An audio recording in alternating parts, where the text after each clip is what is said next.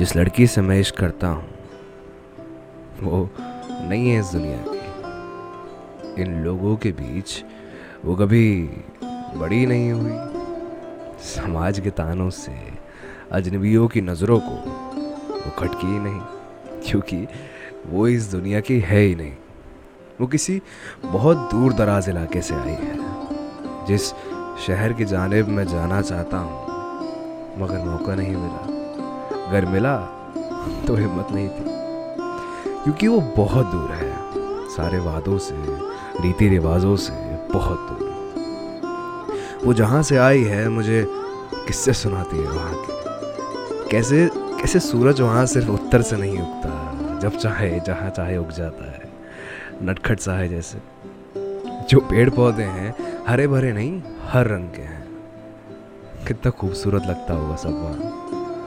पहाड़ हो या वादियाँ हो, सब बेहद खूबसूरत। नदियाँ तो यह बड़ी बड़ी कि एक अलग ही दुनिया रहती है। उनमें मगर इन सब के बावजूद मुझे सबसे ज़्यादा भाए लोग वहाँ के। सब दोस्त हैं इसके।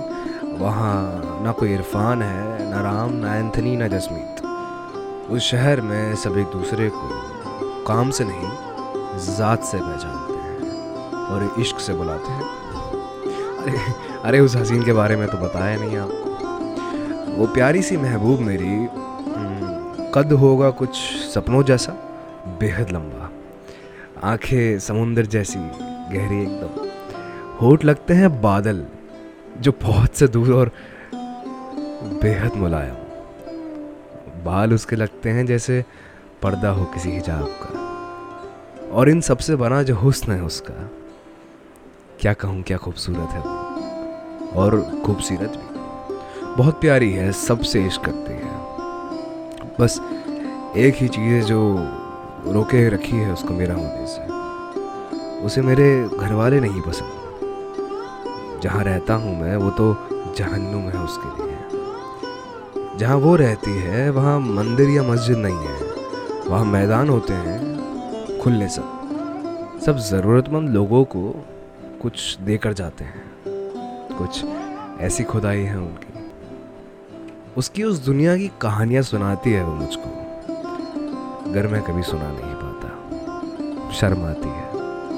अपनों से, अपने लोगों से कि ये कैसी दुनिया में हूँ मैं। मुझको भी उसकी दुनिया में जाना है दिन। क्या क्या नाम बताया था उसने? हाँ हाँ जन्नत। जन्नत की हो रहा हूँ कभी आऊँगा तुझसे मिलने। ढेर सारी बात करेंगे।